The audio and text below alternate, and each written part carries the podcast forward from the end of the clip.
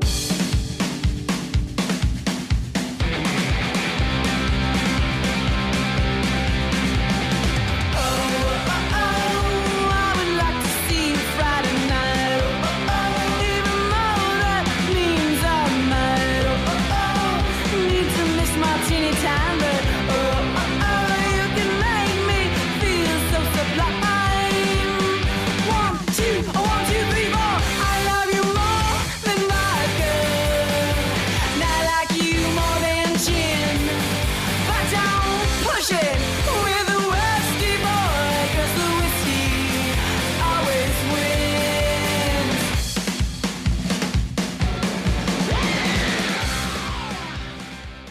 Hey, this is Sailor. Welcome to another episode of Metal, Rock, and Whiskey. Well, hello, gentlemen. Good evening. What's up, Sailor? What's going on, guys? Hi, hello. We have uh, Wolfman Dave again tonight with us because Ed is still at his Rock Out with Your Cock Out festival or something. got a lot of uh, got a lot, got a lot of feedback on that on social media. That's what she said. Sing a ling a ling. Pun intended. Oh, I'm just here to be inappropriate all night. That's all right. I tried to come up with an accurate, a different story today, and you know, but I couldn't think of anything clever. I think we gotta just let this one stand. we gotta let it stand. Yeah, I think it's I think it's worth multiple weeks here. You Yeah. know what I mean? Yeah. Oh my god. Yeah, we need someone. To, we need someone to make terrible dad jokes when I was just gonna say, anyway. like, yeah, Yeah. there's nobody doing terrible dad jokes, so I have to do it when Ed's not here. It's fair, right? Mhm. Pardon me tonight, everybody. I have horrible allergies. I walked outside this morning and there's like an inch of pollen on my car, so I cannot breathe Oh, it's terrible. Very well through my nose. So I will do my best to have a good radio voice, but I'll probably sound like Fran from the nanny. So I I apologize. feel like I feel like I have friends from all over the country who have been taking photos of their cars covered in pollen. Is it like super high, much higher this year for some reason? um, I mean, or is it just just like par for the I course, there has or been, just noticing? No, I think Yeah. it has been. Yeah. 'Cause- I didn't live here last spring. I've never been here for a spring, so I don't know. I can't tell you up here, but um, I don't know. It, I have bad allergies anyway, so. Yeah, Fuck I mean, pollen, man. and I have friends in like in North Carolina and Midwest like taking pictures of their car, and I'm like, it's is it everywhere but where I live? I have no idea. Yeah, well. Yeah. Oh well. Oh, well. So, you know, you guys, I'm really excited about all of the changes that are happening. Um, for the listeners, you may have noticed, depending on where you listen to us, that the little icon has changed. You may notice that it's now the Spirit of Rock Network logo. And uh, you may or may not know that we have launched a network which hosts all of our shows now. Um, and some new shows that are coming up that we're really excited about. You may have also heard a promo um, last week and this week for a brand new show that Matt and Jenny are hosting called Wrestling with Respect. So that's super exciting, and we can't wait for a full episode of that coming in what two weeks from now? Yeah. like yeah. June 11th. June 11th. Uh, yeah, we got a couple more promos coming out for you. Uh, but June 11th, the the product drops finally. So Awesome. we are excited.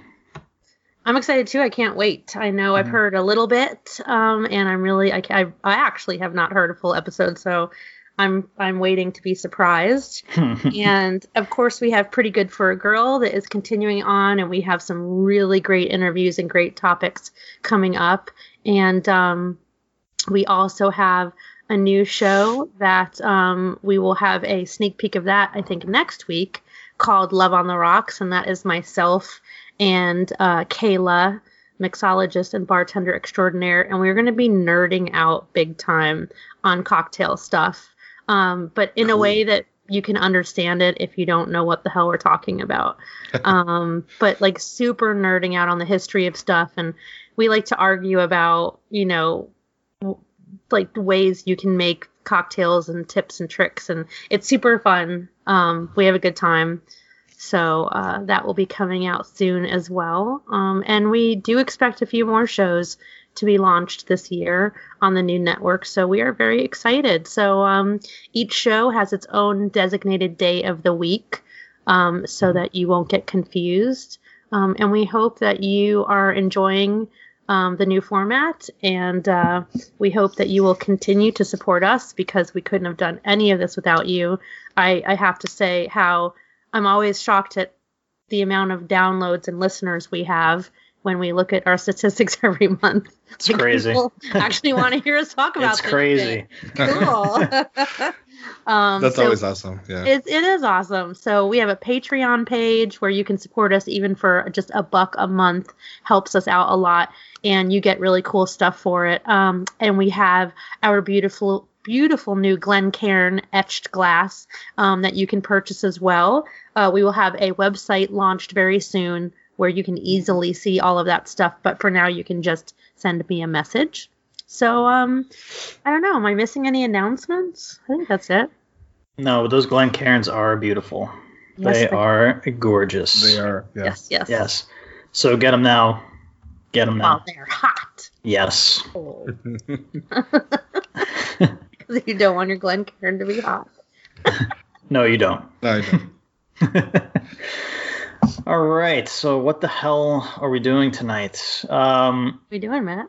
I don't know if you haven't noticed, listeners, the last few weeks kind of been developing a pattern as far as bands that we've been talking about, and we will be continuing that pattern tonight. Uh, basically, our month of alternative rock from the '90s, and tonight we'll be talking about a little band called Stone Temple Pilots, and we will be battling the two epic albums, 1992's Core versus 1994's Purple.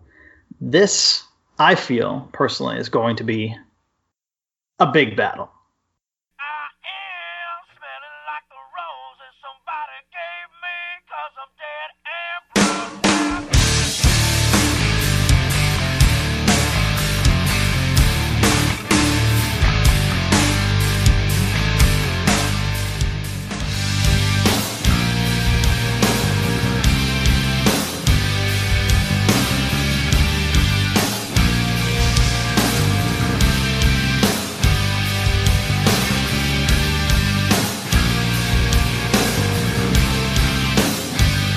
All right, before we battle, as always, we must drink.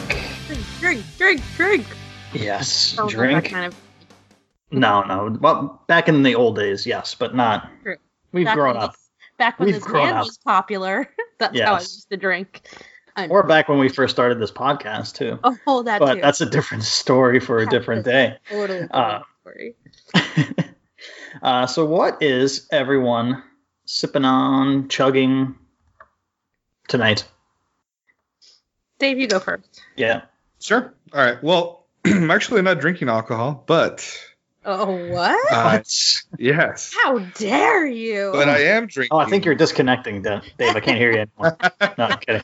what I am drinking is Virgil's microbrewed black cherry cream soda. Whoa. Wow, Uh, that stuff is. I've had that before. That stuff is great. Yes, and I've Yeah. been getting into a lot of like different cream sodas or anything black cherry. Uh, actually, I'm I'm from uh, El Paso, Texas, right? And far about eight seven hours east, there's a small town, Fredericksburg, which is like a German town, about an hour hour away from San Antonio. well, they have a nice shop that has all these sodas, and I bought one there once and I've been on that Holy Grail, like that quest for the Holy Grail for that that one, Yeah. and um, I have not found it yet. But Virgil's is actually damn good. That Their stuff root- is really good. I love yeah, that their stuff. root their root beer is so good too. Okay, I need to try that too. Yeah. I've been making my sodas for so long. Um, growing up in New York City, my grandmother was obsessed with egg cream sodas, and probably you don't know what those are if you're not from the Northeast. And they sound disgusting. They have, they have nothing to do with an egg. I don't know why, but that's what they're called. Um, but it had to be from this specific place, and and it's like a specific way. And her generation because later I grew up and worked in a deli, a Jewish deli Mm-hmm. that was like a breakfast joint for the college kids, and Yeah. the people her age would come in and ask for it, and I'm like, oh my god, I know exactly how to make it, because the other servers would be like, what? And I'm like, no, no, no, I got this. and so um, then when I started bartending, I learned how easy it was to make soda, duh, you know, flavored soda water. So I was like, oh, I'm just gonna make all my own herbal syrups and stuff like that. So um, Virgil's makes, um, I think it's like a, like a lavender something, or they used to. Mm. Oh, it's I can't remember exactly what it was. It's so good, and I've been trying to replicate that to no avail still, but I will continue. It sounds That's awesome. yummy. Yeah, it does. I am drinking whiskey, of course. Um, I'm drinking some rye, and this is from the distillery that I used to work at in Southwest Ohio, Indian Creek Distillery.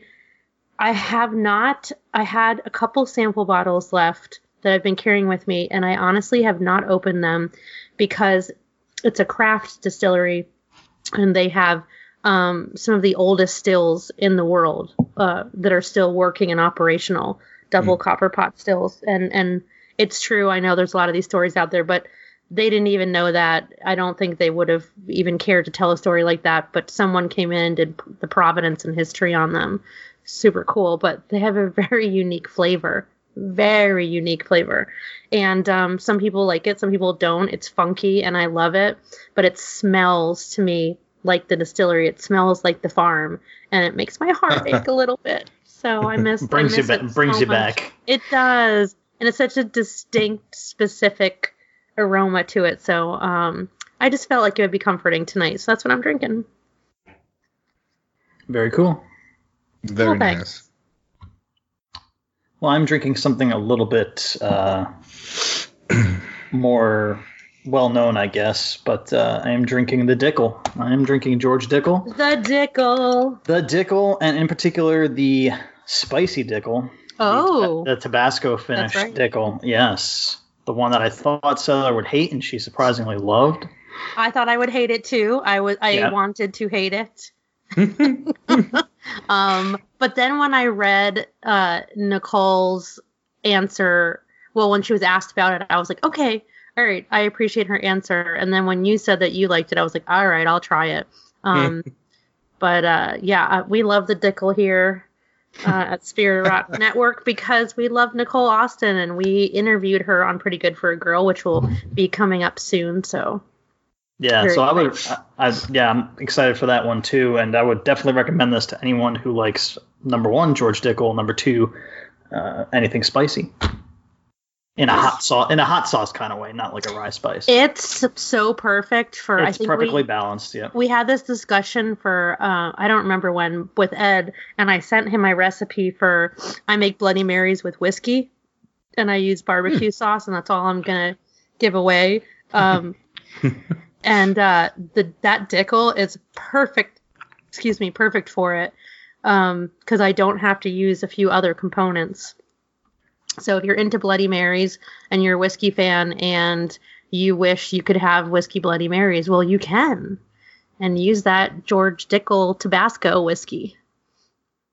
Boom, free commercial. I actually am curious now. it's not Do a huge it. investment. It's probably It's- twenty five bucks. Yeah, Is is this one of your infamous lazy cocktails? No. no, my Bloody Marys are far from lazy. They're very, they're they're pretty time consuming. If It you sounds- make a proper Bloody Mary, it should. yeah, yeah. yes. Yeah. Sailor has a very strong opinion on Bloody Marys. I do. I do. No, it's, I mean, and, Put love into it. hundred percent right too. I think um, so. Can't cut corners. That's right. Oh boy. All right. So I guess uh Sailor's got the whiskey segments I tonight. do. Again. Nice to meet you. Nice to know me. What's the message? Will you show me? Going at a going at a good clip here with your whiskey segments. Lazy fuckers. Okay. Since you heard before that little musical interlude, I again have the whiskey segment because it seems that nobody else wants to do their fucking job around here. Just kidding. I quit. I love you guys. I'm you know you can't quit. I know. Okay, so tonight, since we'll be discussing Stone Temple Pilots, I chose to pair George T. Stagg with Stone Temple Pilots. Thanks for that, Matt. That was. Oh, sorry. I'm also drinking beer too, but hmm it's neither here nor there. Continue. All right. Jackass. George T. Stagg was born in 1835 in Garrard County, Kentucky. As an adult, he worked as a whiskey salesman in St. Louis and had the good fortune of meeting and teaming up with bourbon icon E. H. Taylor Jr. Together, they built the most dominant American distillery of the 19th century. Um, as a leading expert at the time, sorry, a leading expert at the time declared the distillery ne plus ultra of its class, the absolute best of the best. This distillery is now Buffalo Trace, and I guess it kind of still was then. Stagg's salesmanship and financial acumen helped build the distillery into the world into one of the world's leading bourbon producers in 1904. It was actually rechristened to bear Stagg's name, a title that was maintained for nearly a century. Carrying on the tradition of innovation and excellence, the culmination of Stagg's work that began nearly 150 years ago gives us George T. Stagg bourbon produced by Buffalo Trace. Scott Weiland's career spanned three decades. He's, of course,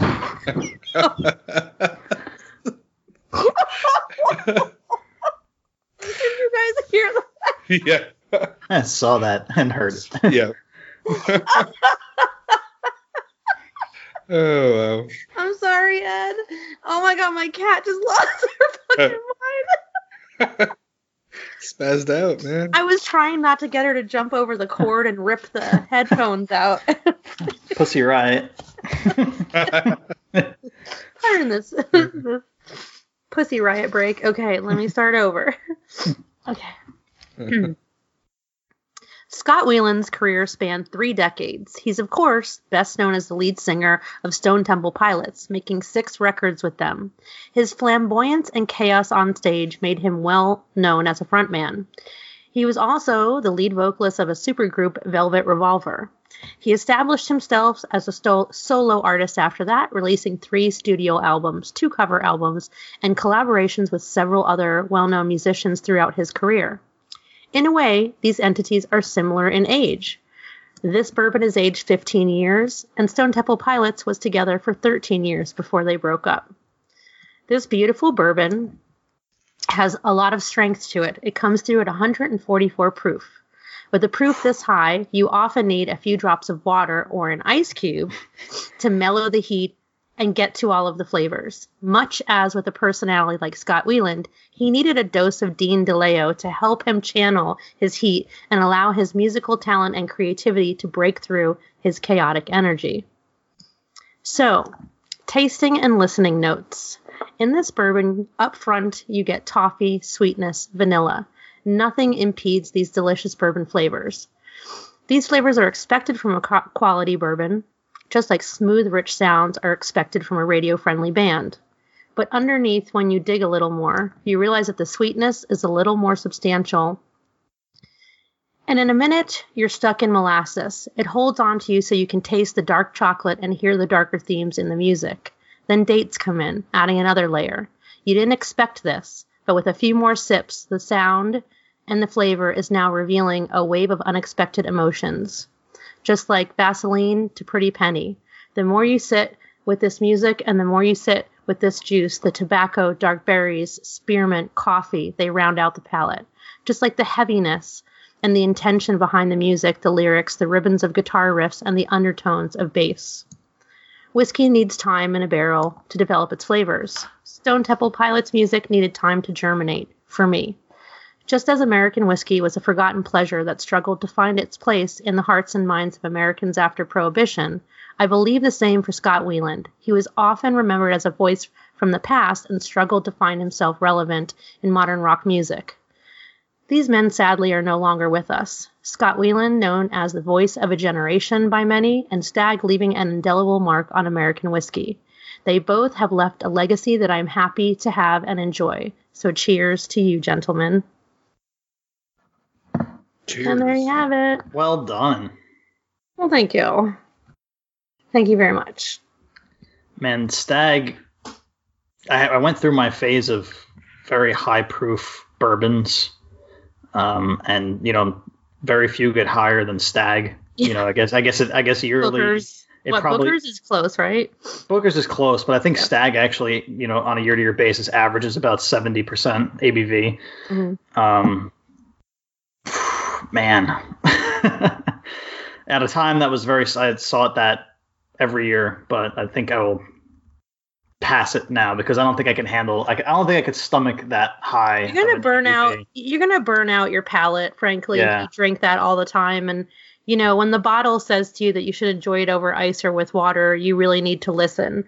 For those people, to me, that are drinking high proof bourbon and that's all they drink, they're they're killing their palate. They're not tasting what they used to taste.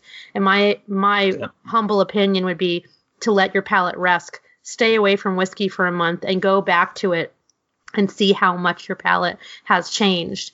The reason why I enjoy this is, and I always have this over ice and with water. Um, and sometimes I'll put a little dash of ginger ale in it, um, something like that. It's definitely a fantastic. I'll tell you, in the summertime when it's super hot and I'm looking for I always drink very diluted cocktails, meaning a lot of components, because I want cool, light flavors. This is great for that. This is great for some quality punches. I'm probably not going to serve it to anyone but myself. Yeah. Maybe Robin gets to have some because Yeah. it's expensive as hell. But um, what I like about these expressions is you can totally taste the bourbon as the standout, even in a punch when you have this proof. So that's really nice to have that kind of stand on top. So it's like I am definitely not m- meddling with the whiskey. I am full on getting that whiskey, even with all of these other components that I'll always make much softer, of course. Um, just in the in the, the heat of the summer, you put this over ice with just some soda water. It's just killer. You know, like two to one soda water being the one. It's just it takes that that heat down. It brings it down so you really can get to those flavors because you know at a at a proof level like this you're not tasting a lot because you know yeah, everything's being burned away um, unless you know how to aerate it properly and chill it out a little bit But you had always said that you were, being a bartender, a proponent for higher proof whiskeys as well whiskeys, at least at least like hundred proof whiskeys as, as being well whiskeys, right? Yes, Yeah. I I really prefer. I don't always get to have this control, whether it be a my budget or b the you know where I'm working or or where I'm consulting. I don't always get to have this control, but my dream would be that always it's high proof whiskeys that go into cocktails because sometimes you're diluting them with the amount of co- components that you're really not tasting it. And so I always say, well, then don't put a nice whiskey in there. Um, a nicer whiskey, I should say. Do like a, you know, like a old granddad 100 proof, you know, or Wild Turkey 101, which is beautiful because then you get to taste them. You know, they it will get to stand up and either just hold hands with the other ingredients or kind of come on top, and that's to me what I'm always looking for. Like an old fashioned, um, low proof whiskey in old fashions for me because you really have almost no dilution. So Yeah. you know, uh, Manhattans as well, um, depending on whether you shake or stir. And Kayla and I were just arguing this point recently. so, yeah. So uh, this Stagg, I'll tell you one thing I wanted to talk about a little bit. Um, you know, it's so funny because someone asked me recently. I, I was we were talking about bottled and bond, and it was a customer, and they didn't really understand it. And I said to them, you know, and I, I ended up using this as an example, and this is why this came to mind to do this pairing. It's it's it's a shame that we're losing the age statements on our whiskeys, not to be uh, snobby about it, because I don't really give a shit. All I care is if it tastes good. Um, but I'll tell you what I do miss about you know, some bottled and bond is going away. It's getting harder to get. Mhm. Um, I miss things like uh, the information that you can get from some of these bottled and bonds. For example, this George T. Stagg. Um, it gives you a full age profile. It gives you the full mash bill. Um, large grain is Kentucky corn, distillers grade one and two. Small grain, Minnesota rye. Finished grain, North Dakota malted barley. They give you the cooking fermentation recipe. Milling screen number 10. Cooking temperature 240 degrees Fahrenheit. Um, water, Kentucky limestone with reverse osmosis. All of this. I mean, it goes on and on.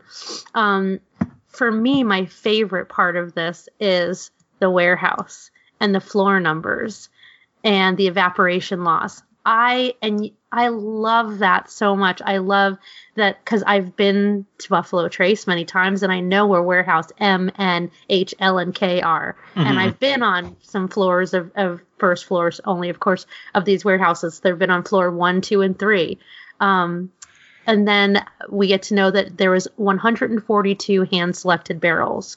Um, there's no filtration. Um, and the tasting comment um, is dark chocolate, coffee, and vanilla. I it's kind of like getting a little birth certificate. It is. Yeah, it is. for your it, it that's what it feels like to me. It's like a little birth certificate. Um, and I just I just love that. And I do miss that because we're losing a lot of that. And I understand, you know, when you have to keep up with demand. Um, but I do hope that a lot of our distilleries continue to do these smaller batches, smaller picks, you know, these special expressions so that we continue to keep that as part of our American whiskey history. Yeah, and you know, you bring up a great point about those spec sheets with the, especially the antique collection stuff that Buffalo Trace does. Um, and for consumers who are willing to spend the kind of money that retailers are asking for these bottles, it's Yeah. nice that the information is out there and so in depth as you you just said. From a personal perspective, you were saying about age statements on bottles disappearing. Um, it's three times harder for me to sell a bottle to a customer, no matter how much I know about it or how much I talk about it, without an age statement on it. You know. When the aesthetic of the age statement, you can't put a value on that. You really can't. So oh, it's uh, oh yeah. it's I a worked in a double-edged sword distillery that didn't have Yeah. age statements. I mean, it was, yeah, it's a double edged sword, you know, from It the is. point of view. Yeah. yeah. but I, I don't, and I don't, I definitely don't mean to sound like an asshole when I say this, but the majority of people don't. I, I can tell you because I've been out in the market for so long, they don't really equate that to a flavor truly. The majority of them. No, they don't. um, those that are super knowledgeable and collectors know what we know, which is as long as it tastes right, that's really all that matters. Um, so it, you know, it's like a good and bad thing. I kind of, I feel like I'm in the middle about it. Is you know, I, I do believe in uh, truth in labeling and advertising and all of that, but um, you know, when I f- recognize changes in flavor, that's the only time it upsets me. Yeah. And we've discussed Bulleit before, and um, Yes. you know, and and again, that's a that's a um, that's a condition of trying to keep up with demand, and you know, either not anticipating it or not planning for it properly, or frankly, not really respecting your customers and understanding that they will know know a difference. Yeah. And that is a mistake often that brands make. I'm not saying that's what Bulleit did. Um, I don't I don't want to speak poorly about them at all. Um, but that I have it's it happens. Um, so yeah, so it just it just brought up a lot of interesting thoughts for me when I chose this and looking at the spec sheet. I just I I, I was looking through some boxes. I've got tons of these from bottles that I purchased, you know, and I always just throw Mhm. them in a drawer from so long ago. I remember when I got my first one, I was like, "Oh, I should frame this, hang it on the wall. Yeah, I love the I love the evap the evap percent. Oh, at the evaporation. like that's yeah, that that was the one I was like, wow, okay, cool. I know. that's cool. Seventy-five point nine nine percent of the ori- original whiskey lost to Angel Share. Well, Yeah. Angel Share, but um, yeah. I mean, and I love that they give you the stave information as well. You know, their barrels come from independent stave, um, and they they tell you that it's you know new white oak number four char charred for fifty-five seconds. I just, you know, as a geek, that's just the cool. It's you know, you know all of this already. Of course, we know this, but it's still cool to look at it. I wonder how much that I wonder how much that guy makes timing the char like with the stopwatch. Fifty-five. it's a new record. Well, I'll tell you that um, the distilleries I've worked in, well, at Indian Creek, um, our distiller, he it sounds like a bomb go- going off when they light it on fire, especially when we rechar. And I, you know, I'd be standing there doing something that would get me every single time. He'd tell me he was going to do it, and I'd jump 50 feet out of my skin. Um, and sometimes I'd be like, "You did that for too long," and he'd like freak out for a minute. All right. Well, that's the whiskey talk. Let's get into the actual discussion. Hey guys, I want to tell you about my new friends, Liquid Death. Did you know that the average aluminum can contains over 70% reti- recycled material and the average plastic bottle contains only 3%? Aluminum is actually infinitely recyclable. I didn't know that, but it's true. Uh, cool fact all of the aluminum produced since 1888, over 75% of it is still in current use. That's just nuts. When plastic bottles are recycled, the plastic is such low quality that it can't be made into new bottles. That's dumb. The material is usually sold to China to make cheap carpets and textiles, and a lot of that ends up in landfills. Sadly, if plastic production isn't curbed, plastic pollution will outweigh fish pound per pound by 2050. So we should all be murdering our thirst with 100% mountain water from the Alps. And that's exactly what Liquid Death does. But how does it work, you ask? Well, let me tell you. Our proprietary thirst murdering, says Liquid Death, process begins with forming a rope of veins that will wrap around your thirst's head and strangle it. Once liquid death reaches your thirst brain, all of your thirst memories will be replaced with repeating loops of its own head imploding. Damn. Which is exactly what happens next by causing your thirst head to implode and its brain to squirt out of its ears. I mean, that sounds like it would work. So, a little bit about the company. It was a handful of people that started Liquid Death with the diabolical plan to completely obliterate bottled water, marketing cliches by taking the world's healthiest beverage, mountain water, and making it just as funny and stupid and entertaining as the unhealthy brands across energy drinks, soda, and beer. Also, plastic water bottles are a complete shit, but aluminum cans are far and away the most sustainable beverage container by virtually every measure. So, my friends, let me tell you, we all need to start murdering our thirst with Liquid Death mountain water. It is 100% mountain water from the Alps, truly, not like what is in most of those um, water bottles. It's usually tap water or who knows what. Um, and the cans are freaking cool, and the name is freaking cool, and it's a really awesome cause. I mean, if it's just so easy to grab this aluminum can instead of a plastic bottle, and we're still going to have healthy oceans for our kids and grandkids, then do it. So, hashtag death to plastic. And uh, you can find more about Liquid Death on our Instagram page and in our Facebook group. And we thank them for their support of the Metal Rock and Whiskey Show.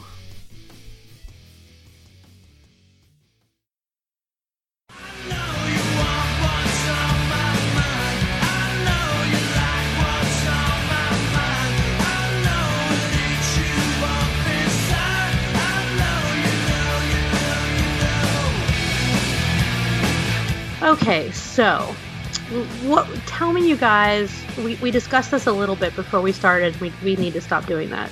Um, wh- what is your relationship to Stone Temple Pilots? Um, you know, I know you guys are younger. When did you become a fan, if you are, and start listening to them? Dave, what about you?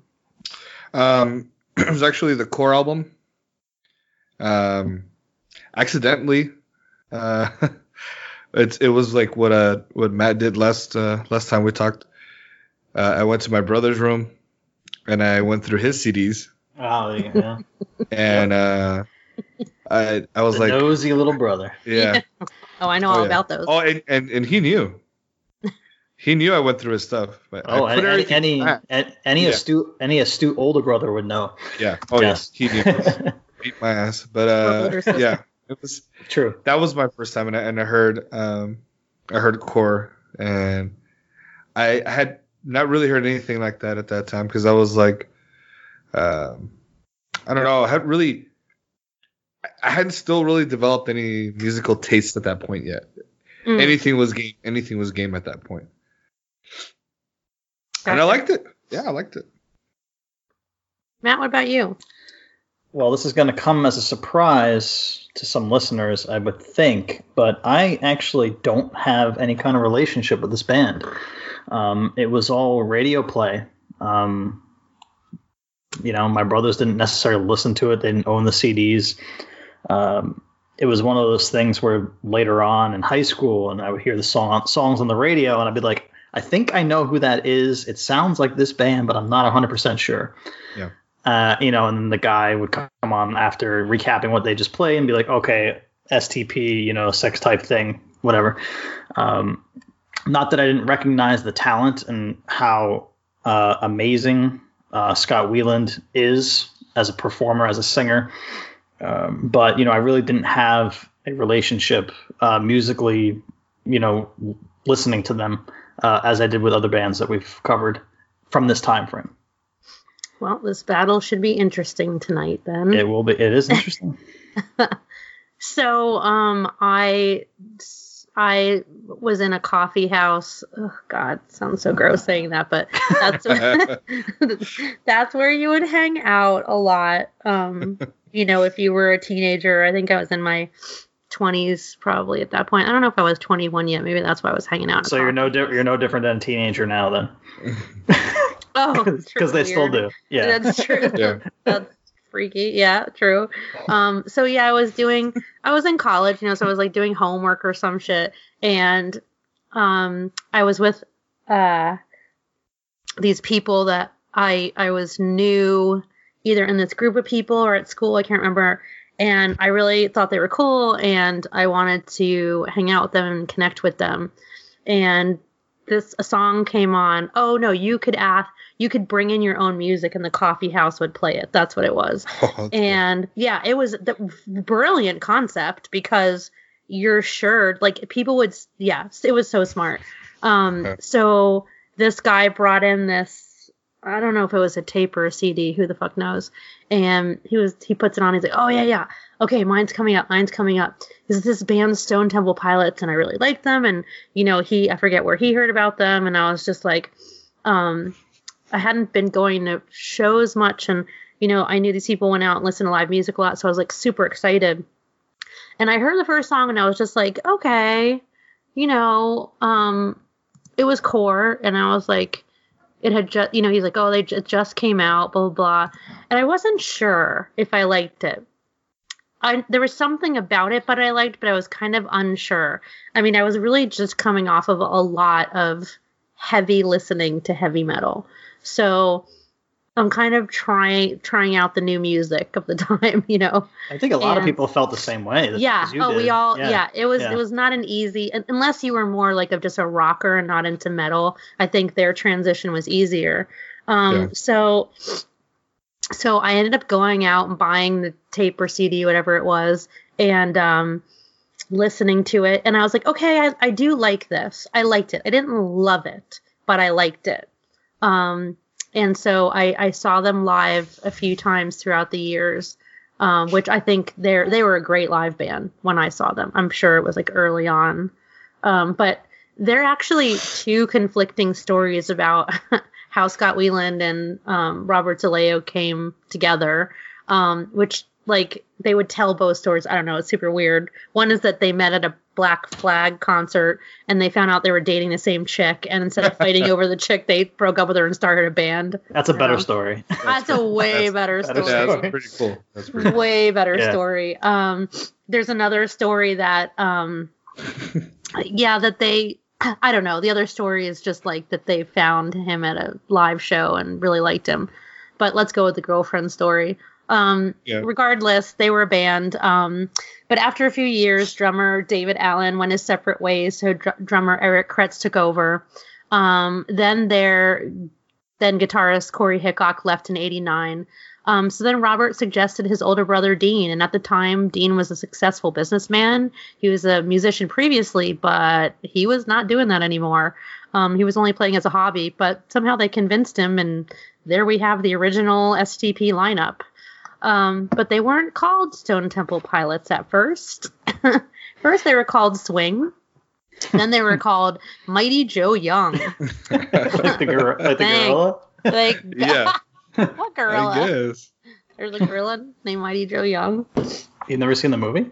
No, Yeah, it's a giant gorilla, no, no idea. oversized, right? Yeah. Yeah, yeah. Maybe Yeah. maybe swing like like a gorilla. Maybe I don't know.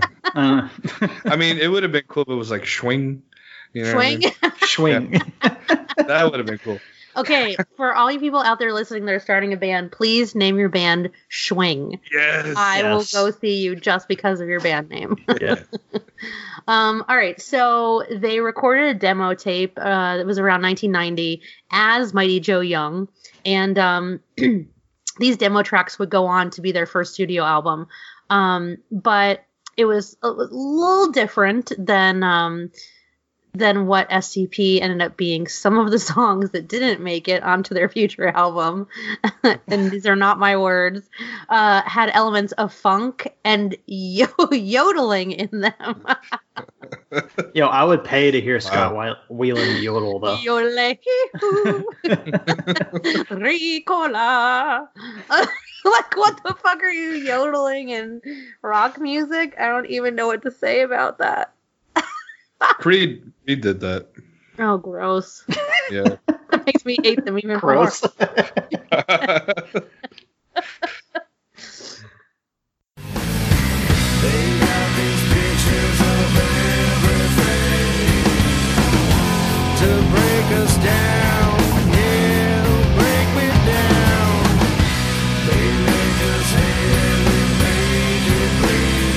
actually, Sailor, this uh, band, Mighty Joe Young, uh, in homage to the giant gorilla, uh, they actually played a ton of small gigs in the San Diego area, Named after a whale's vagina. named Yes. after a Whale's vagina. And actually, speaking of band names, we'll get to that later. Uh, but until until their first big show, which was actually supporting one Mr. Henry Rollins at the Whiskey a Go Go. Can we please do a Whiskey a Go Go show? Oh, that's such Can a we- good can we- idea. Like, that, Can we please keep track of the shows we keep saying we're going to do? You're responsible for notes, dude. okay. remember this. Yes, I would love to because the amount of bands, uh, well, the amount of infamous things that have happened. Like, I think the first time, oh my God, what's his face from the Doors? Jim Morrison turned around, um, was at the Whiskey a Go Go, right? Because he Yeah. used to play with his back to the audience. There Oh, are yeah. so many whiskey stories. Yeah, let's do it. I mean, if we're gonna do a show on a venue, I mean that would be the one That- you do. And the Rainbow Room. I On the rainbow, yeah. We should do both. the rainbow is awesome. Yeah. Yeah, Yeah. the Rainbow and Whiskey Go Go for sure. All right. Shortly after opening for Henry Rollins, they uh, began working on their de- uh, debut album with Brendan O'Brien. Uh, actually, during the recording, they they received a call from their lawyer, who informed them that there was a uh, a bluesman who had already claimed the name Mighty Joe Young. Oh, damn it. I'm sorry, that's funny.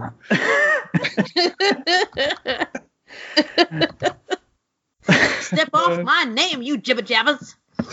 Oh jeez.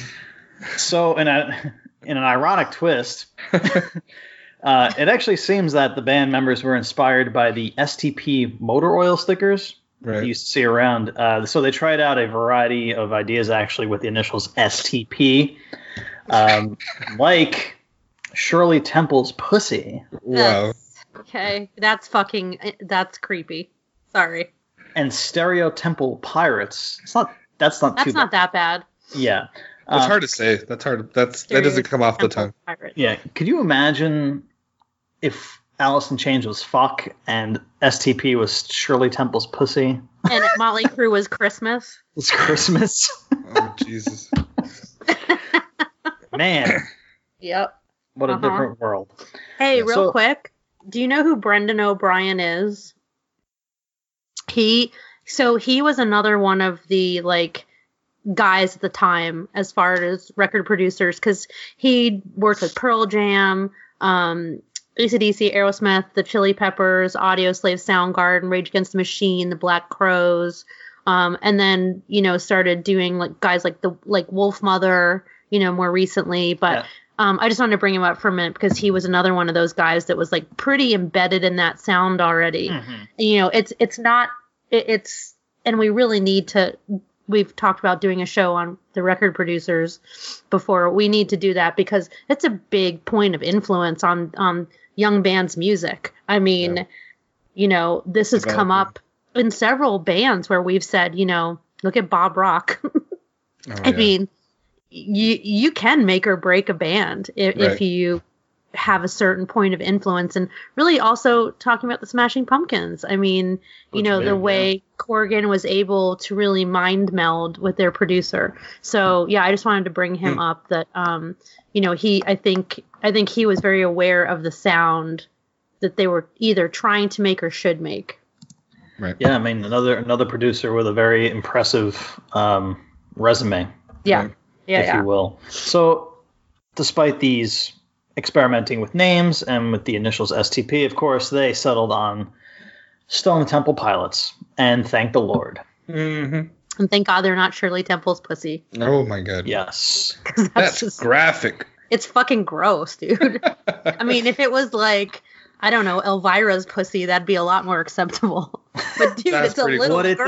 though? Would it though? Yes, it's not Yeah, a little fucking would- girl, dude. right. It's so fucking gross. Well, I'm just talking about having like, like talking about a specific person's pussy. Well, not yeah, that's- necessarily that it's yeah. Okay, apples and oranges. We've already Yeah. established that it's fucking Yes. inappropriate, but at least it's not a little Uh, so girl. now you're just talking levels of inappropriate. Right, right, Okay. Maybe, Exactly. maybe it's maybe it's Fair drink. enough. like, what's grosser than gross type of situation. Yes, exactly. It could be the it could be the drink. Yeah. Yeah, it could be the oh, what? the drink doesn't have a pussy. I well And the drink was named after her because that's what they would serve her. You're not make you're not helping. no, I'm not. Can we just stop? Let's just stop. Okay. Okay, moving on. Get me out of this quick. Um, in '92, Stone Temple Pilots signed with American Record or American Atlantic Records, and um, Core was released in September of '92, and it peaked at number three on the Billboard albums charts. Not too fucking shabby for an unknown band. Um, it was a big success, of course, as we know that now. Um, it produced hits like Sept- Sex Type Thing, Plush, Creep, and Wicked Garden. Creep is probably a song about what they probably really wanted to write was a song about how disgusting the name Shirley Temple's pussy would have been. Uh, Um, so the album was a major commercial success, but the music press criticized the band and called them grunge imitators. Um, they were said to be copying bands like Alice in Chains and Soundgarden. Um, okay, first of all, let's just let's just let's talk about this for a minute. I don't I don't see the grunge thing in Alice in Chains. One, I don't really see the grunge thing in Soundgarden. Does it have that Seattle sound? I mean, kind of, I guess, but I guess you have to pinpoint. Are we saying Nirvana is the epicenter of the Seattle sound? Or are we saying it's Soundgarden or Pearl- Jam? Like, that's all so fucked. Um, when was So- Soundgarden's debut album released? so let, let me look tells, up. yeah, someone Yeah, tells me that these I- were all released the same year. Uh, yeah, They're- I think I think Dirt so. and so Bad It was all okay. So Bad Motorfinger was ninety one. Right, okay, so they did And come so- before. All right. Yeah, Core is was recorded in '91. It's re- these are released months apart, so it's I don't know. I just I don't like the comparisons. Number one, unless you're saying like, well, if you like this band, this is a similar style of music. Okay, fine. By the way, Pearl Jam's 10 is released in '91 as well. Okay. But so- again, months away. It's only months away from this release. It's Mhm. it's matters not. yeah. Um, so, uh, so yeah, I, I don't, I don't know how I, I just don't like that. I don't like that. Um, so do you guys remember the acoustic version of, um, Plush from MTV's Headbanger Ball? Yes. So critics I've heard. it. now, now consider that one of Weiland's greatest performance vocal performances and one of the best MTV vocal performances. But whatever, they they were imitators and sucks. Anyway, or whatever. Did they say that after he died? of course, I, who the fuck knows? Yeah, knows? because it seems it Oh. seems like with him, it seems like with him, a lot of people flip the script like after he passed I away. totally agree. Well, that Yeah. happens so much. Yeah. So, despite negative reviews from critics at the time, obviously we know STP were wildly successful with their fans. Um, so after this album, they toured for four weeks, opening for Rage and Megadeth. And It's a then great show. Oh my god. I, and I, I want to tell you guys that i saw that that was a tour i saw them on. I cannot remember because i've seen megadeth so many times many many many many many times. Um, i don't know. It probably was but i don't know. Um, or it could have been their headlining tour. I would have to go back and like i should probably make a calendar out of this shit for myself like go back and look at dates. Um, so in 93 they did their own um, two and a half month American tour headlining. That also I find really impressive that they're headlining their own tour with a debut album. Um, you know, that's a big feat even then. Um, so in 93, they filmed an episode of MTV Unplugged where they debuted the song Big Empty, which of course was a fucking instant hit. Um, then in, okay, this, this is great. Then in 94, in a Rolling Stone poll, the band was voted Best New Band by Rolling Stone readers.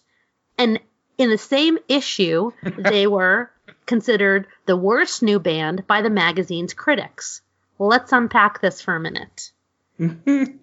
what fucking editor was so blunt? I don't know. Like, how the fuck do you publish that?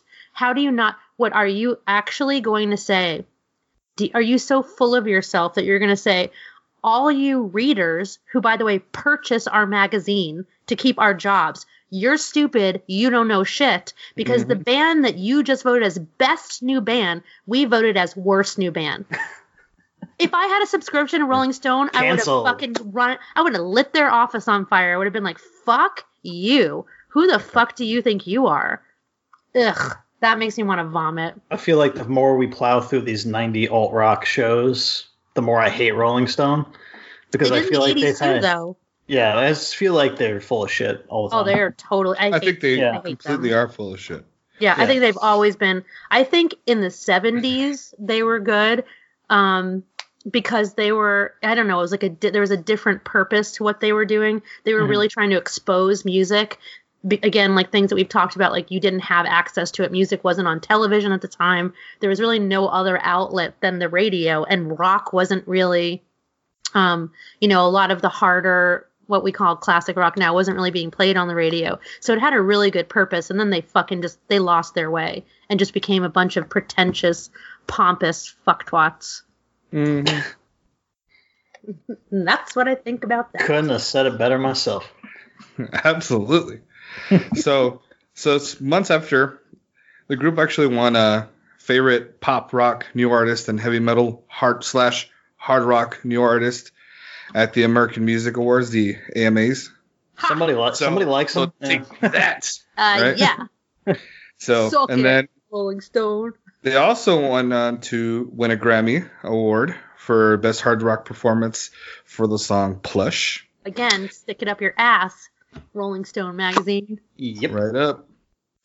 So soon uh, in the spring, STP came back to the studio to record their album Purple, which they finished finished in less than a month and a half. And then Purple debuted at number one in the U.S. Uh, Inter- Interstate Love Song, which is um, I remember always watching the video for that. Oh, I love, I Uh, love that. it was song. Was a huge huge radio hit, yeah. uh, setting uh, a record-setting 15 weeks the top the rock charts. Dude, Uh, let's just talk about that for one second. Sorry Sure. to interrupt you, but so we say those things now and they're kind of a little bit meaningless because it's different times in the world, but 15 weeks at the top of the rock charts is a big feat. Um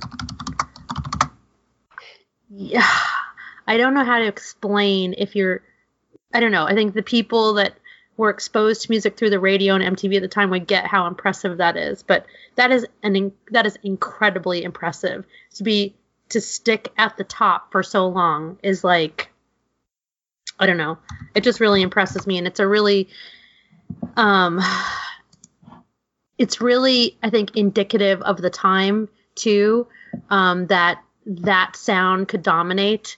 I mean, at the time you've got, and also if you think about what else was being played on the radio, so you had um, Green Day, Pearl Jam, Soundgarden, Collective Soul, Beck, REM, Nirvana, the Gin Blossoms, um, the Cranberries, uh, Bush, Counting Crows, Morrissey. I mean, Rush. These Alice in Chains, The Cure. Like, it's not like there wasn't other amazing music Yeah. or Right. or pop. I'm not saying they're all amazing or popular. Um, It wasn't a dull year for music. Let's just No, it wasn't. way. not Yeah. at all. I mean, No. you had things like, and I'm going to say this without trying to without vomiting on myself. Hootie and the Blowfish at the top of the gym. um, oh, uh, so there was, I mean, you know, there was a lot of really popular and quality music out at the time, and they're dominating the charts for 15 fucking weeks. Like that's nuts. Right, and, and and like you said, considering all those music, you know, all those bands coming out, those albums coming out, and there's Train again. Sorry, guys. um, it's interesting, you know what I mean? That they c- continue to stay up there. I mean, it's like now, uh, every week something changes with Oh yeah. in the charts because there's so much shit Yeah. coming out that it's a bunch of BS. It just it, it is not gonna stick. But uh, th- that's Yeah. quite a feat. Uh, this album uh, ended up spawning hits Vasoline and Big Empty, uh, which was also featured on the Crow soundtrack, which I remember purchasing the soundtrack. And I, it could have been that was my first time uh, uh, lit, when I heard that song. So then, just four months after its release, Purple sold over 3 million copies. That's Dude. great. It's crazy. Um, The Crow. We have talked about that um, on the show before because we did what was it? Our favorite soundtracks or best soundtracks, movie soundtracks. Yeah. Um, and Crow for me, I still listen to that. As a matter of fact, I was listening to it a couple nights ago. It's still one of my go-to favorites. There's so Yes. much fucking love that soundtrack. Um, and I remember, I think I I didn't I saw the movie the first like two weeks it was out. Um, because at the time it was like a big deal to see this movie because what's his face, the way he had been killed, and it was like it was already movie lore, like it was already Mhm. legendary before Brandon the movie Lee. came out. Brandon Lee, sorry. Um, Sorry. and uh, so I bought, ended up buying the soundtrack before I saw the movie because it, it was already being played all over. It was already on MTV. All it was already a hit. And when I heard the Big Empty was on, I was like, oh, I'm buying that. Yeah. So, um, interesting. So the opening track, um, Loungefly, was actually used as the theme for MTV's news for their Mhm. short news break Yeah. segment. Do you guys remember that? Oh, for yeah. years. That was, It was years. Yeah, they had um, the they had um P cells right before. Mm-hmm. Right. Yep, yep. So, uh, October 95, the band began recording its third album, and they released that album called Tiny Music. Um, the longer version is Tiny Music Songs from the Vatican Gift Shop uh, on March 5th of 96. Uh, okay. Uh, as with the name, the sound was very different and was okay. So, as I was putting this together and doing my research, I kept reading that it was like a nod to glam rock and some type of psychedelic music. And I was like, no, it's not. Yeah, it And then I went and listened. Well, I listened to it. And I was like, I'm totally getting what they're saying because I don't Mhm. really know how else you would describe it. I get the Um, psychedelic part, but I get the Um, glammy part too. I You get the I glam- understand. Yeah, totally. Um, listen to it with that in mind and see what you think. mm, Um, so Rolling Stone cocksuckers who regularly dismiss the band's music, of course, this album they were like, "This is the band's best effort to date." Go suck it. Um, because they showed such musical range. It's just shut. They're It's avant-garde or whatever fucking So, term they want to exactly. use. Yeah. go figure. Tiny Music was not very successful, um, and and things started happening with the band. Unfortunately, um, they pulled out of a Kiss reunion tour. Thank God for them. They didn't need to be subjected to that. I don't care how much they were getting paid. Um, they toured on and off a little in '97. Um, but they ended up having to cancel the rest of their tour touring for Weiland to go to rehab. And then the band decided to take a break, and we know what that means often. Of course. And I will say though about that album, there are a couple of good tracks on that album, um, for all its faults. Ugh. But Yeah. okay, Yeah. I guess um, Yeah. the only one. All right, cool. Uh, so yeah, the bands, you know, the Sailor said they split up. Uh, you know, probably owing to Weiland going to rehab, but then they got back together, broke up again. Uh, they were various side projects, but were never really what we consider that STP uh, ever again. Um, and fuck, where the fuck was I when this happened? But fucking Chester Bennington was in the band. Yeah. hmm Yeah, I must have missed Oh, that big time. yeah, he was, uh, I guess he was I'm not. I was. Yeah. There was all kinds of. I was gonna like kind of write it out a little bit, but it was too much. Like who? It, it was chaos. It, it just looked like chaos to me. Like the amount of people that they tried to get to fill in for this position, that Yeah. because there was so like there was a lot of changes um as far as uh staff goes. Yeah, I had to. I had to just mention that because I had to do a double take. Like, okay. Yeah. Yeah. Uh, yeah. I think he was uh, with. Didn't he record? He, he recorded one song with them or something like that. Yeah. Um, of course, uh, as many of these, uh, you know, little retrospectives we do end, uh, sadly, on December 3rd, 2015, Scott Weiland was found dead of an overdose on his tour bus in Minnesota. Uh, STP released a statement noting his passing, uh, in which they thanked him for his time with them and said he was gifted beyond words. Indeed. Yes. Mhm. So we're gonna leave the story, the backstory, right there while we get ready for the battle, because we are focusing on core and purple tonight. Um, but first, let's take a break because I need to blow my nose and pee, and that's it. Maybe fill up my glass. Why the hell not? And we'll be right back.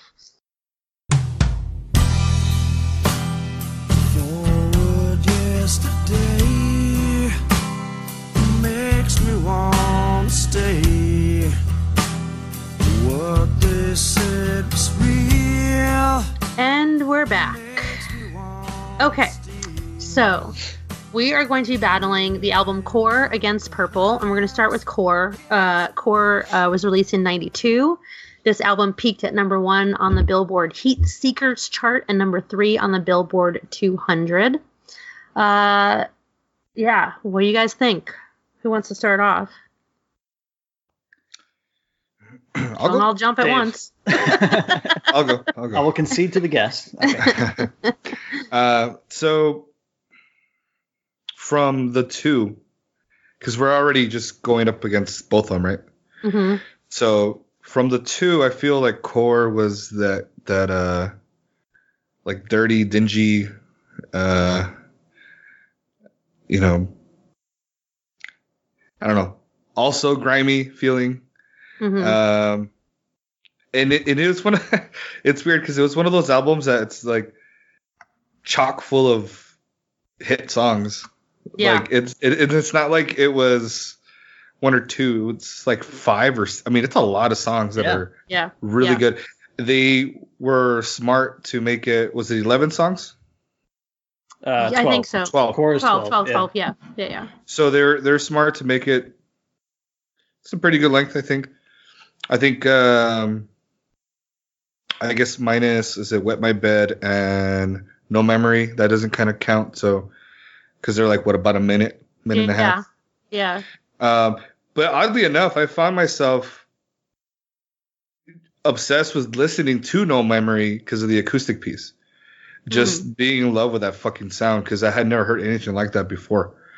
Um, but I mean, you, like I said, to me, and I, I, I'm, I'm, I poke fun, but I don't mean anything bad by it.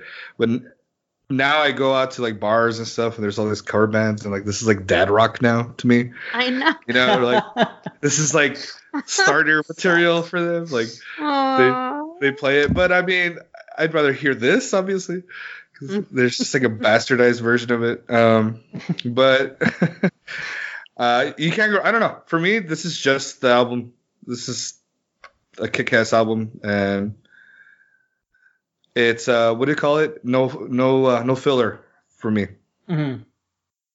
yeah, I would agree with that for sure. Yeah, I, I definitely agree with you, Dave, on the, the no filler part. And I'm going to make a comparison here Okay. uh, for me for core. Um, and I know some of you out there who are listening, I love you all, but some of you are going to say, how can you compare Stone Temple Pilots to Black Sabbath? Well, I'm going to. So, What? yeah. okay. So, uh, listening to the beginning of this album, and in particular the first three songs, so you got Dead and Bloated, you got Sex Type Thing, you got Wicked Garden, it brought me back to listening to Paranoid for the first time.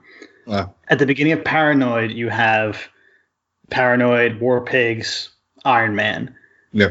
Front loaded, right Yeah. out of the gate, just kicks your ass Yeah. uh, hit after hit after hit. So that's what I'm comparing. Okay, I'm not comparing Right. the bands, I'm just comparing the albums. Um, but whereas an album like Paranoid falls off a cliff for me, despite the strong start. You said it, Dave. There's no filler here. This album Right. is amazing. Um, it's raw. It's unfiltered. It reminded me a lot of the the earlier, the first debut albums of a lot of their contemporaries, um, Yeah, which. I also love. You know, um, but man, this is just so freaking good. It's so freaking good. It's again, I will say that I made the same kind of face when I'm listening to it as I did when I first heard Dirt from beginning to end two weeks ago. When I first heard Siamese Dream from beginning to end two weeks ago, it's like Jesus. All of this music at this time, um, I, I couldn't help but put this into a bigger picture. Um, time and and things of that nature, and uh, this is just it's a great album. It's a great album. Uh, there's not a lot of progression on here. It's a lot of um, similar tones, uh, s- similar subject matter from song to song, but it's just amazing. It's really good. It's a really, really good album. I I mean I have to agree. It's it's for a debut album. I think it's phenomenal. I mean the amount of the amount of hits that you got off of this, um, and some of the songs that weren't hits, you know, that I absolutely love. But you know, Dead and Bloated, Sex Type Thing, Wicked Garden, Creep, Plush, uh, just fucking great, great Man. songs Cracker Man. um, yeah. Cracker Man, yeah. Um, just you know, really, really good songs. Um, it, I, I didn't love. So weird. I didn't love this. I liked this album, and I would play it and I would listen to it, but I didn't love them at this time. Something happened in between 92 and 94, and it could be that I just became that I was more getting into the sound more of the 90s, you know, the early 90s, how rock, the trajectory that rock was going to, kind of Yeah. getting away from metal, at least commercial music, and doing more of this. You know, it's like the classic rock of my time, you know. Um, but uh, it, it's it's impressive, and you know, I do I think that I definitely didn't have the appreciation at the time for their musicality. And uh, I think many people probably that that don't care for them see them as you know I've I've heard it a lot like you know they're like a rip off band and they're just a radio band and I totally disagree. And this and I I'm, I don't think I would have argued it too hard in the past. I would have said well I don't agree with that but I wouldn't have I'd argue it a lot harder now I mean their musicality is is uh, unbelievable especially in their debut album and, you know, Scott Weiland had a knack for being able to change his tone. He had a huge vocal range, change his, his tone, his sound. Um, you know, he kind of used his voice as an instrument. Um, I, I think that he's, I can see a parallel between him and Cornell, being lesser than Cornell, of course, in sheer talent. But the change the, their vocal range and the changes in their tones and you know um but it still sounded like them you know Uh, Right. Weiland can make big changes in his singing in it and you still knew it was him um I, I really appreciated that in this album Yeah, and I think the subject matter that he tackles in this album too is, yeah I, I mean, the stuff he's talking about uh, obviously has always been, you know, issues in society, but I think that uh, it's almost like he's predicting the future, and he can. It's Mhm. amazing that some of that stuff is still a problem today as it was when he was singing about it, and I think just him tackling that subject matter at that time in '92, when no one was really kind of singing about that stuff, was also kind of. Um, edgy Yeah. in a way yeah yeah, Yeah. like sex type thing is about social injustice Yeah. you know it's it's about the macho behavior the abuse of power yeah and humanity's attitude towards attitude towards women Yeah. you know treating women as just sex objects like Right. that song is still fucking relevant today unfortunately um uh I, I mean yeah you know wicked garden is about the loss of innocence and purity you know um sin is about really violent relationships. Um yeah so i mean he wasn't unlike some other vocalists that we've talked about that wrote their own music um you know they're like kurt cobain is there a lot of substance in his writing? I always found it difficult to find. Um i think because he possibly it's because he was more of a poet and so i didn't Mm. really i couldn't find the meanings or because he just he was more into making the music and you know the the words were he, as long as he knew what he was talking about it was fine. And you hear a lot of musicians say that and that's fine you know? I mean i'm curious but it's fine. Uh yeah and i think weiland was the opposite of that but he he really um it, it's funny because people have said you know that uh sex type thing. I remember there was this article and I, i've forgotten about this until i was doing the the um, research. Um someone said that stone temple pilots sex type thing could be mike tyson's rape defense transcribed into grunge rock into grunge rock Oh shit. I mean, it's like holy fuck. um, Whoa. so there, there's a lot going on in this album. Mm-hmm. Um, and then when we move on to Purple, which uh, debuted at number one on the Billboard 200 in 1994 and remained there for three weeks, um, the album itself.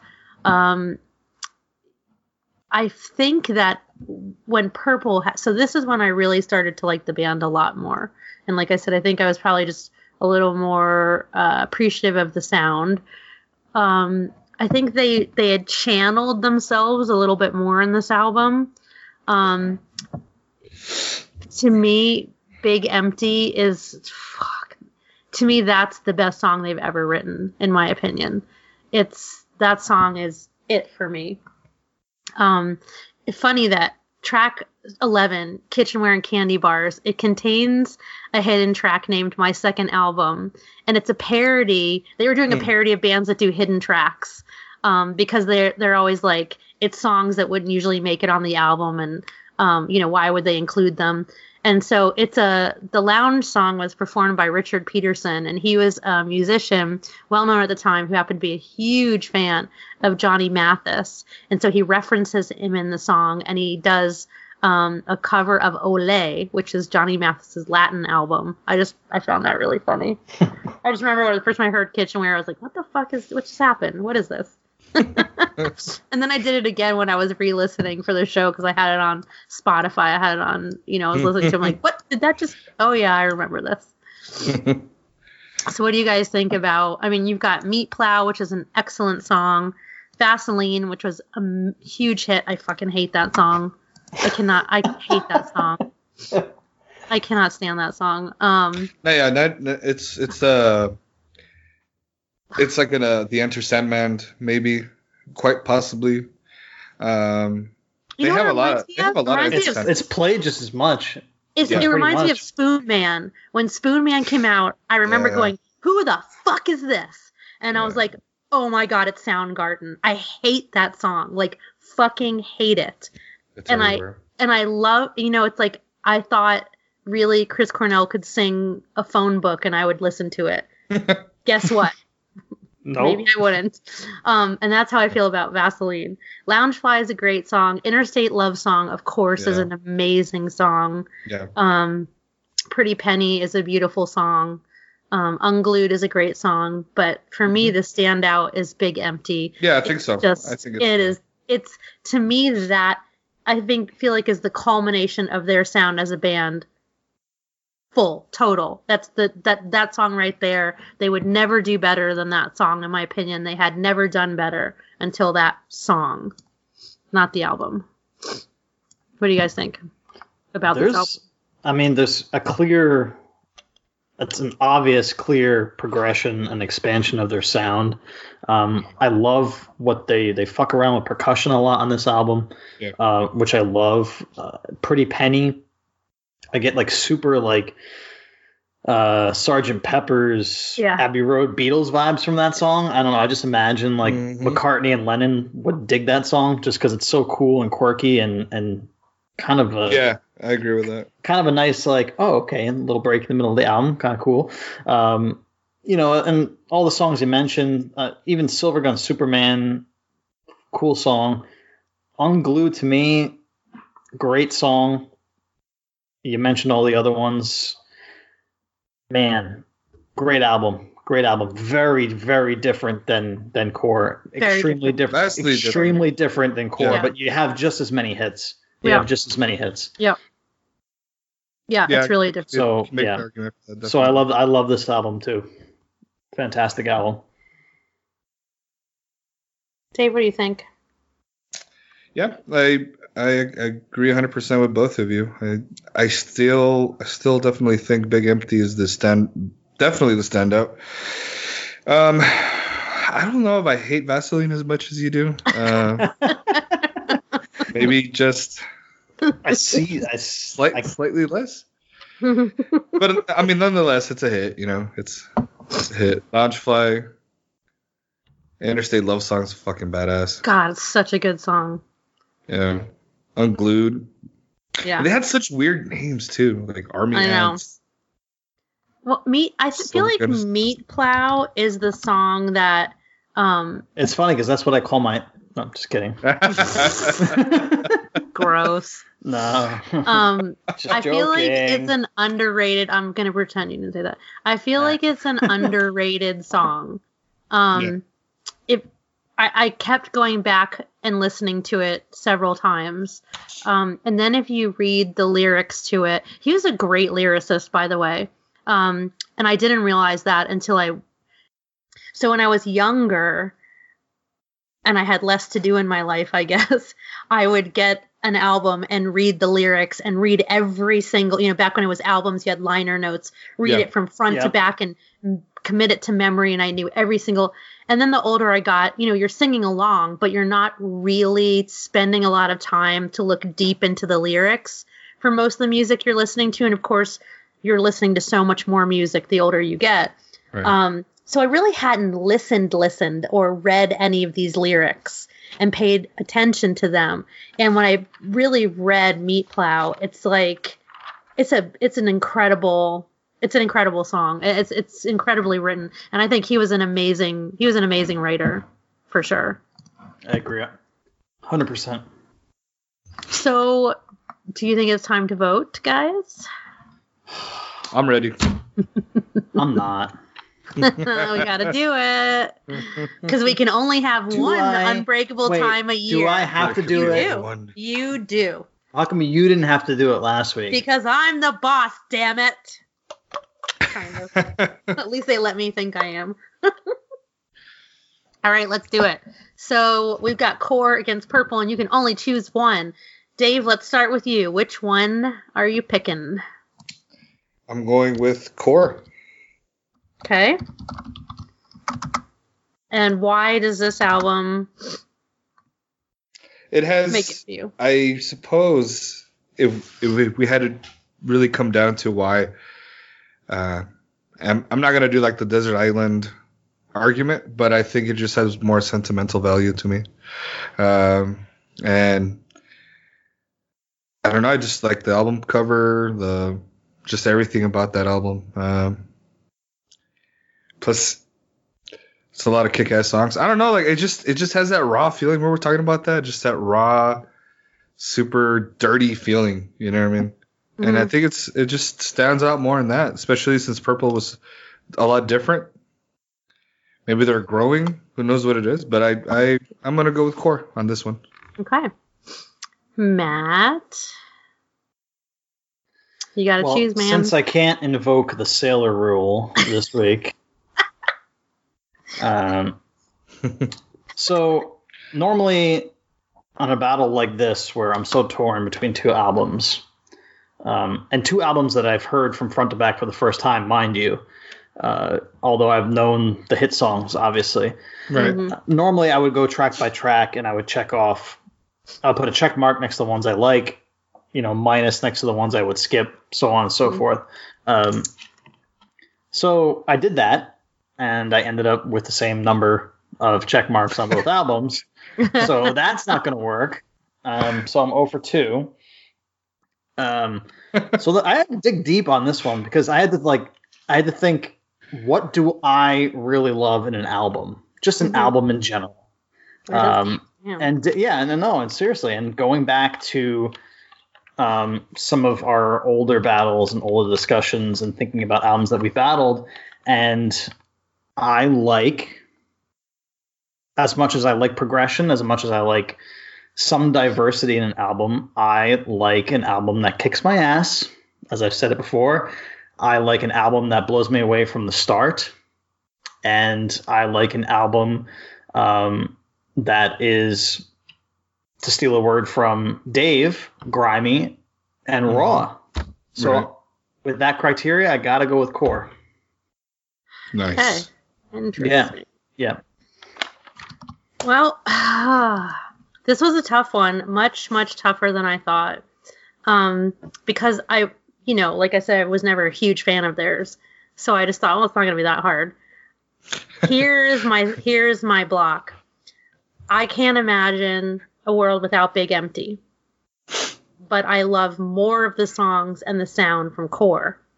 So if I choose Core, Big Empty disappears, and I don't know how I feel about that. Um, so I do. It's weird because when when we do this, and we've had this argument before. I remember when we were doing Zeppelin, and Jake was doing his Jake numbers. Yes, yes. I know you're gonna say.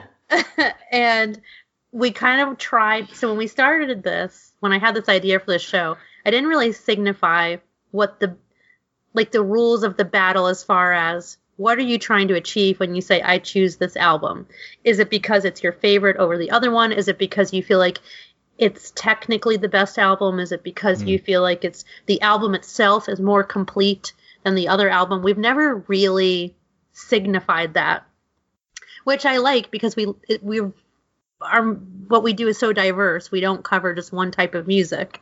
So we've and I listened to a few shows the other day to and I like skipped forward to the battles to see how we explained ourselves and I'm like shit. it's not going to help me. I have though chosen albums in the past when I listened to myself because of one song. Matt, you did the same thing. Um, I can't remember if it was Zeppelin or not. Um, I definitely did it in Zeppelin, but I there was one album I said I have to choose it because I can't get rid of the song. So it was Oh, immig- for it was one immigrant song. song. It was Immigrant Song. Yeah, whatever album that was on, because that was the only good song on the album. Yep, Well, I I just can't do without that song. exactly. Um, I think it's the best song they've ever written, and you know how I feel about them. yeah, Um, Mhm. so, but is that the correct way to say this album stands out over that album? And painfully, the answer is no. Painfully. because that is, that one song does not carry weight over all the other songs on core together for me. Mhm. If that makes sense. No, so I feel like does. that one song would have to override all the other songs put together. For Immigrant Song, that was the case. I could get rid of ev- every other Led Zeppelin song in the history of the world and just keep Immigrant Song and I'd be fine. So it's I feel like that's permissible, right? Um, so I'm also gonna have to go with Core. Um, I'm sad to lose Purple because I love Interstate Love Song. I love, I mean, like I said, Big Empty is my favorite song of theirs of all time. But there's two, yeah, it does still, Big Empty doesn't override all the other songs together on Core for me. So it looks like it's unanimous. Yeah. Core wins. I gotta tell you, these alt '90s rock battles have been some of the closest, toughest decisions they really have. It's tough, right? I yeah, mean, yeah, yeah. and I didn't think it would be because it's like, yeah, I liked those bands, but I wasn't like obsessed over any of them. You know, I wasn't like crazy about any of them. I mean, when Scott Weiland died, I'm like, well, that's it's ter- it's a tragedy. Uh, obviously, it's very sad, but I wasn't like when Bowie died or Cornell died. I wasn't like, oh my Fuck. god. But, yeah, it was a different level. Yeah. Lemmy Oh. and and Bowie, Oh, dude. was fucking Let me. Yeah. please, wait, we're not allowed to talk about Lemmy. I can't. I can't do it. Um, um, so I feel like it's been really interesting as we've been covering doing this. We're in this month of 90s alt rock bands, and it's not over yet, my friends. Um, it's been more challenging than I thought it was going to be, and I am happy to say I have a whole newfound appreciation for a lot of these bands that we've covered. And that Likewise. Has been so interesting and i posted that on my instagram i think it was last week or the week before. Um i sadly for some of the bands that we've covered i have lost my uh, taste for them let's say. Um motley crue is a perfect example. When i really went back and picked apart their music and read about sorry but what garbage humans most of them are or some of them are i was just really turned off to them. I mean it's still fun shit to turn on at a party you know? Um like oh yeah yeah, yeah like dumb brainless music right? You know? But and i used to think of myself as a really big motley crue fan. That's just not the case. Um that has who else did that happen with matt it happened with somebody else that we were all just like Uh, ugh, oh yeah. afterwards who was Uh, it Metallica. oh well not um, that's a whole complex issue there's the old metallica and the new metallica Yeah. the old metallica is still my favorite band in the history of the world and there will be no other the old the new metallica can suck one um with Bob but Rock. yeah bob rock can really suck one. So i just I, I appreciate this. It's really one of the super fun parts about doing this show. Um i i obviously love figuring out a way to ex- pair whiskey with music. That's always been my dream since i became uh you know a whiskey person. Um but i'm really glad that we're doing this you know? It's it's been so interesting to find appreciation. And i think a lot of it has to do with you know obviously you're a little bit more intelligent as you get older. You're you look at things in a different way. You learn how to appreciate things in a different way. Your music taste improves. And you know um, you have a broader understanding. There's a lot more information out there. So i think it's a culmination of all of those things. But i do think it's also that we're doing this with a very focused lens on each of these Mm. bands because i really do take the week or two to just uh, it's all i'll listen to almost you know i'll give myself cleansers in between but and i'm Yeah. reading about it and i'm you know even when i'm at, i take a shower and i put on a podcast where someone was interviewed or a youtube interview or Yeah. something like that um so i do kind of you know douse myself in it and uh it's been very very interesting very interesting i have to say so far the most shocking was smashing pumpkins still that was i was very very surprised at the deep appreciation i have for that band now It's just a slice Yeah. of it's a slice of music and rock history that you know it's fucking amazing. I wish I was and I said this off air, I said I wish I was of the age where I could be there and appreciate it when it was released Yeah. and not have to go back and listen to it. Mm. Um, but just an amazing, amazing time period, definitely. I I am sad that I didn't appreciate. I don't know.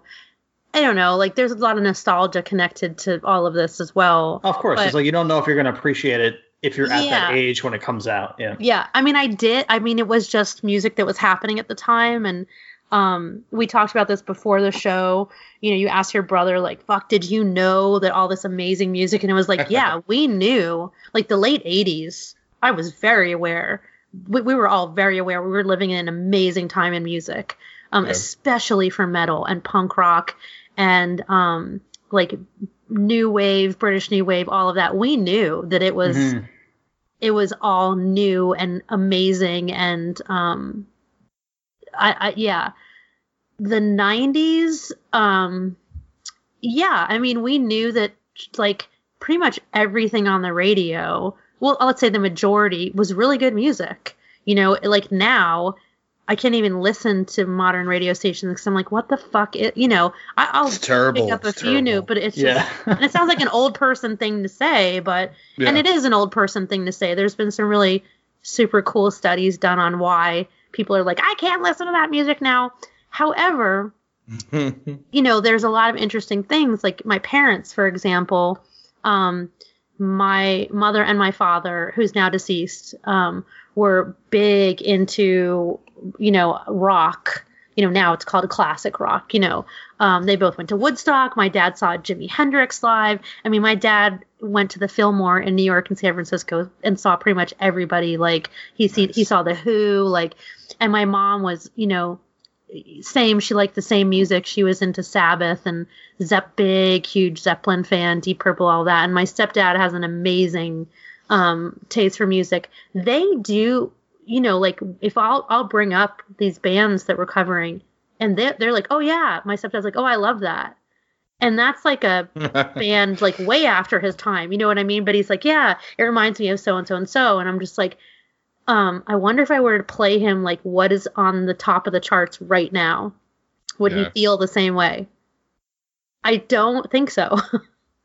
I don't think so. I think there was still a thread connecting the music from the 60s, 70s, and 90s, Yeah. 60s, 70s, 80s, 90s, and then it, Yeah. it broke in the 2000s. It just, I agree with that. Yeah. It was like cut off, Did you notice that there there's separation. Did you notice that there's these bands like in the early 2000s that sounded like Creed and they kept going with that fucking formula? Still to this day, they're still doing that bullshit. Yep. They still keep those same vocals. They still they've not deviated from that style of rock or the formula, and they're still selling. And it's disgusting to me, man. It's sad. So I know exactly what you're saying. See, to Hmm. me, bands like Linkin Park and Matt and I are gonna have a fucking fight on the mats about this one day, probably. just that en- that was the beginning of the end. I remember hearing it and going, and it was on MTV every five seconds, and I just thought, oh, Yeah. and then Korn, and I was like, oh no, these Korn, these Korn, bands I are will. terrible. Korn, I might. Korn, I might fight you on. Linkin Ugh. Park, Linkin Park, I will not though. Oh I god, won't. Korn to me is one and Slipknot. Like I, these bands make me want to vom. Like if you ever want to like tie me up and make me listen to music to piss me off or torture me, forget Nickelback. I mean that's All right, obvious. Slipknot, I will fight you on. Slipknot, Slipknot, I will fight you Korn, on. Linkin Park. Yes. Uh, vo- I will like voluntarily puke everywhere. It's like an auto Really? response. Really? You're you're putting Slipknot and Linkin Park So- in the same sentence? so, Yes. you know- Yes. So this, Come like the silver the silver lining with these bands, which for me, because this is how I see it. I say like there's levels. Um, I think these guys are like starter bands. Uh, so for people who are not sure about heavy metal, Slipknot, Korn, Ugh. those are those are good starter bands for them to see if they're gonna want to go in that direction or not, right? But they had they always talked about different topics and different, um, I guess, what was it like child abuse and you know like sexual, you know, being Yeah, who the fuck molested? Yeah. and just different things. They so at least they talked about certain things as well, but and they got other people into metal, and so to me that was my only thing that I would appreciate from them, but I don't. I can't stand those bands. Uh, um, more like I'm. I'm. I guess I'm past it, or I don't know. I don't know what you want to say, but uh, I appreciate them for what they're worth. At least that. You know what I mean? So I'm not gonna bash them too much, even though I don't like them. I'm not gonna listen to them, and that's pretty much it. But they're good for something. I mean, these these all came out at the same time, like similar time. I you Yeah, know, so I think that's apart, why it was like 2000 to like 99, 2000, 2001, whatever. I think that's 94. No, That- Korn was yeah, but earlier. nobody- Yeah. no, yeah, but nobody they weren't on MTV until they that they weren't that popular until the early 2000s. I mean, like Oh, yeah. being well, 99 is what that was the album, and so they Mm-hmm. it was November. So, like I said, 2000. Um, it it just to me was a dark fucking time in music. It was a time when I just Yeah. was like, oh my god, And I agree um, with you. That was Britney the dark Spears ages. and at, Yes. Chr- it was your choice was Britney Spears, Christina Aguilera, Or- and then Korn, Linkin Park, and Slipknot. And I'm just like, I'm gonna no, fucking not even. No, use a Slipknot. listen there are a lot of there were a lot of worse rock bands don't even mention slipknot and Korn because there were a lot of worse shit that was there But that's what was popular, like the top of the Mm. Dude, charts. you're at the you're time. skipping over a whole Who? bunch of fucking What am I skipping over? Like what? limp Bizkit oh my Limp god, fucking I- Bizkit kid we're- rock Because that goes without saying. Who that goes How does that without, go without saying. saying? Obviously, those aren't bands that are well respected. That's music that got popular. Nobody really knows why they do well, but nonetheless they do well. But Korn and Slipknot and Linkin Park are well respected for some reason. So that's why I'm making the differentiation. I'm saying that I can see the that. music that is the most w- well respected of that period, I think, is some of the worst music. Do you see the difference? Like, nobody was like, "Oh, Limp Bizkit is they're amazing musicians," and you know, like it, it, it's th- they weren't well respected. They were just Or popular, right? Yeah, I mean that was it was garbage, you know, Budweiser music. Mm-hmm. I, I'm just saying that the, the top of the top, the the cream of the crop at the time, to me is fucking garbage. So that's when I was just like, if this is the cream of the crop, if this is the shit that's well respected and people think it's, inc- you know, a great time in music and all this shit, fuck. And I was right. I'm like, we're doomed, and I was right because then St. Anger came out after I that. can never I can never remember any anybody ever saying it was a great time in music. I can never remember anybody I saying the that. kids, the teenagers then must have thought it was a great time in music, don't you think? Not the my kids that- group. No way. oh, I don't know. Anyway, I mean, Jesus. I mean, like I'm I said, it was the and grumpy about it. as far so as a, a, for someone who was who was a huge Metallica fan, 99 to 2003 when I was in high school, dark ages of fucking rock music. Mm-hmm. Dark ages. Terrible. Dark ages. Terrible. Yeah. Terrible. All right. Let's wrap this shit up. I think I've complained enough for the evening.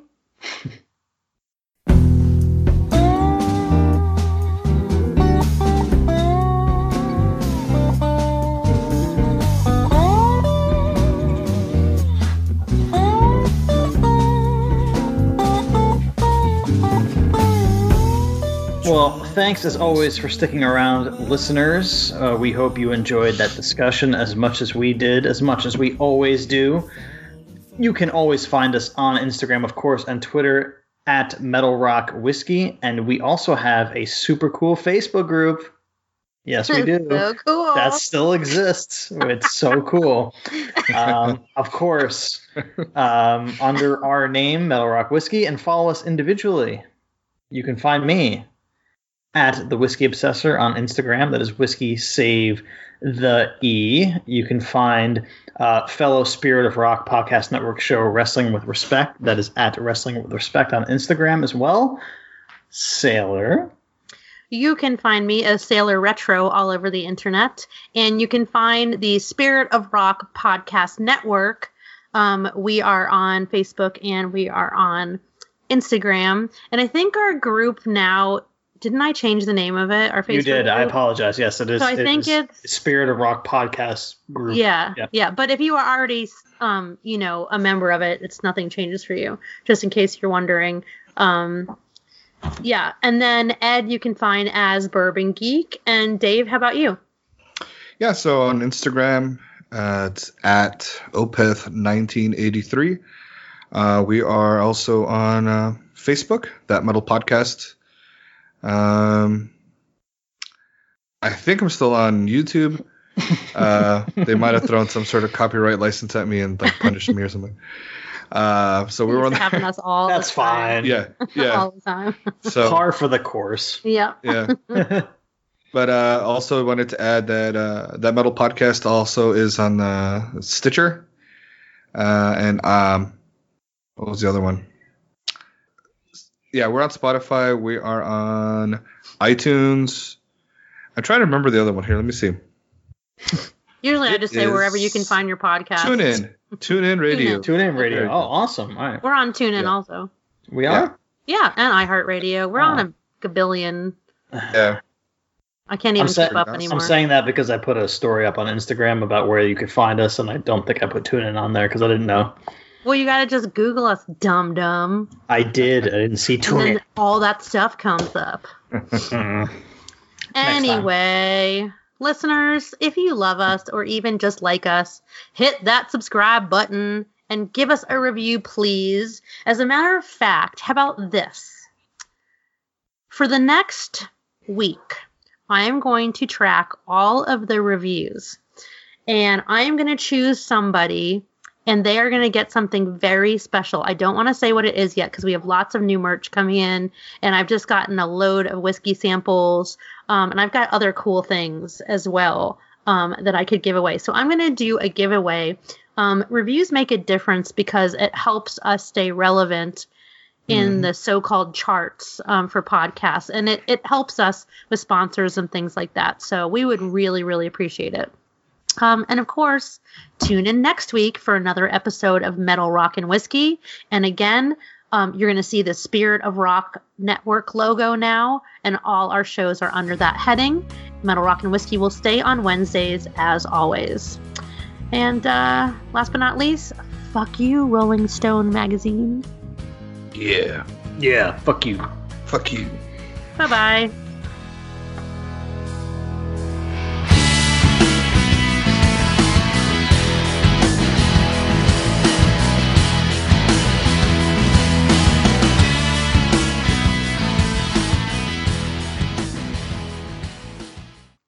This podcast is edited by Ed Dersh, produced by me, Sailor Retro, with research by Matt LaRusso.